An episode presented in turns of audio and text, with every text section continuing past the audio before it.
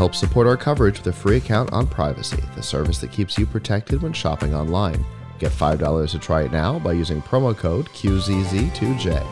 And with Blueberry, the community that gives creators the power to make money, get detailed audience measurements, and host their audio and video. Get a 30 day free trial by using promo code Blueberry004. But anyway, let's go ahead and get into our first guest here this morning. And I believe is the information I have. Do we have Ger- uh, Jerry Kurtza from Bebop Sensors? Is that who I have? Uh, close enough. Uh, Okay. Jerry Kurtz. Jerry, how Nice are you doing? you. Welcome to the show. Good morning. good morning. Have Happy Friday. Yes, happy Friday. So, what have you guys been doing here at CES?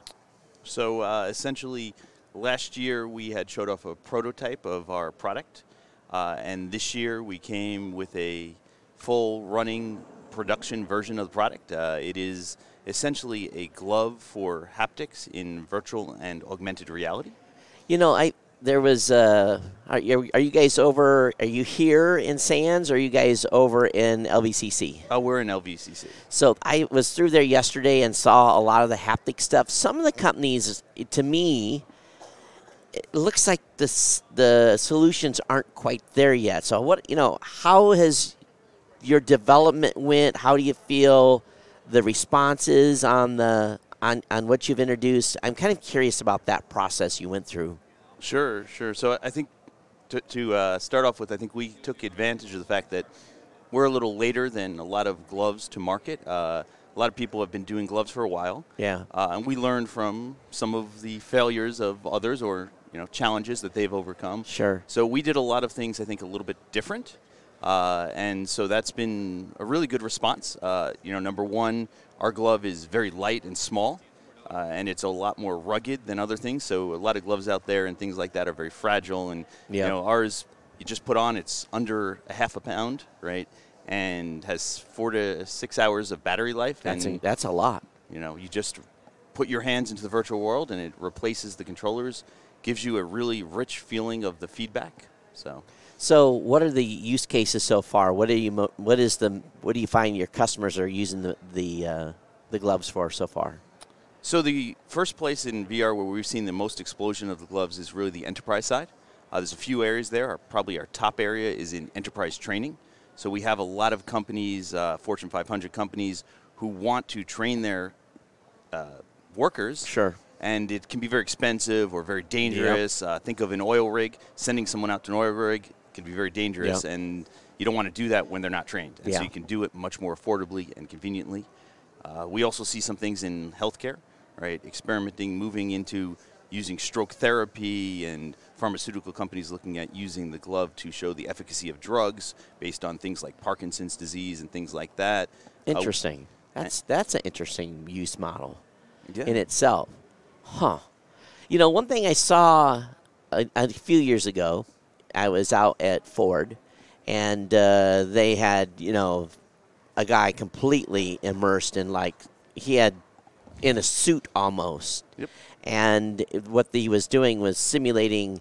Well, they were they were trying to figure out could a mechanic remove an alternator easily, and what would be the time period to take that alternator out and replace it. And so they were trying to get you know trying to figure out number one, and they had a cutaway view. Mm. So they're trying to figure out is this really going to work? You know, with the way we've got the car design. And I thought that was a unique use case. But again, he was completely immersed and bending over. This is not what you're looking to do. You're looking more about controls, and it's it's stick, strictly in the hands. So I can see where the Ford solution was. I mean, that was probably really expensive to implement Sure. and to process, whereas your guys' solution seems to be more affordable for a regular company. It is definitely more affordable, and with anything like technology, as we scale, it'll get even more affordable.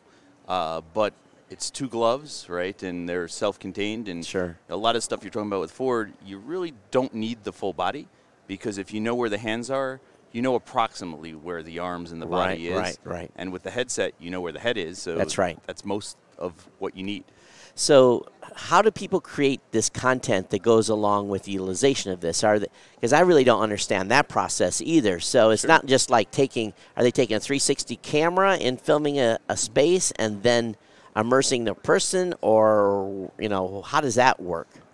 So there's a bunch of different ways to do it. Uh, certainly, some of it is some of the environment they'll take out of a CAD system, right? So they'll have mechanical okay. drawings right. of different things, maybe a machine. They can export that out and bring it into the engine that they're using to program and do things around. That's interesting. So they are you actually using uh, AutoCAD renderings to base. I see. And some people will do it straight from the ground up, right? So it's interesting. The prime engines for all this stuff came from sort of gaming engines. Of course. Right. So Unity and Unreal are probably the top two engines people are using for these type of things, and because they're gaming engines, they had 3D built in, and you can build things pretty quick and efficiently. Do you find gamers using your gloves at this point? So we have a lot of interest in the gaming side. Uh, it's somewhere we might get to. The key there is you got to have a lower price point, and so as the technology becomes more mainstream, right. My guess is we're in early stages with some location-based entertainment. Think amusement park VR. Think you know, uh, VR arcades where okay. it'll get to the consumer first in these type of areas. Yep. And then as we drive down the price, it'll get to them. So what uh, what is the cost of a pair of haptic bebop gloves? Sure. So it so a pair of gloves is three thousand dollars. Three thousand. Yeah. That's that is a significant investment. It's big. So it's something a company definitely would, but definitely probably out of the range of most consumers at this point. So are you guys then uh, along with the purchase, are you providing consulting for the companies on how to do this implementation and?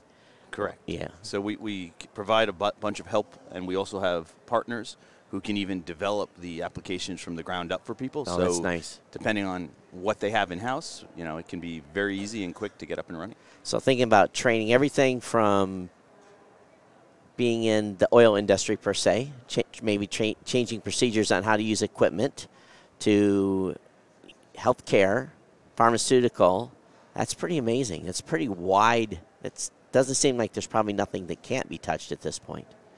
Uh, so definitely, and I think one of the most complicated ones we're seeing uh, is, you know, like planes, right? So we got a, uh, a, a, a SBIR grant from the Air Force, and are doing actual training of communication systems in planes and other things like that. So it's, it's really complex, lots right. of interactions. Yeah, because and you know, and, and sometimes there's it's very expensive. Having come out of DoD myself personally, and some of those communication systems, it's not like you have like you can't train 20 people at once because there's you can't afford to have 20 trainers. You might have one physical trainers. so having the virtual trainers, and you can have unlimited people in a training class going through and learning how to operate the equipment and doing what they need to do. Makes sense. It really, really does.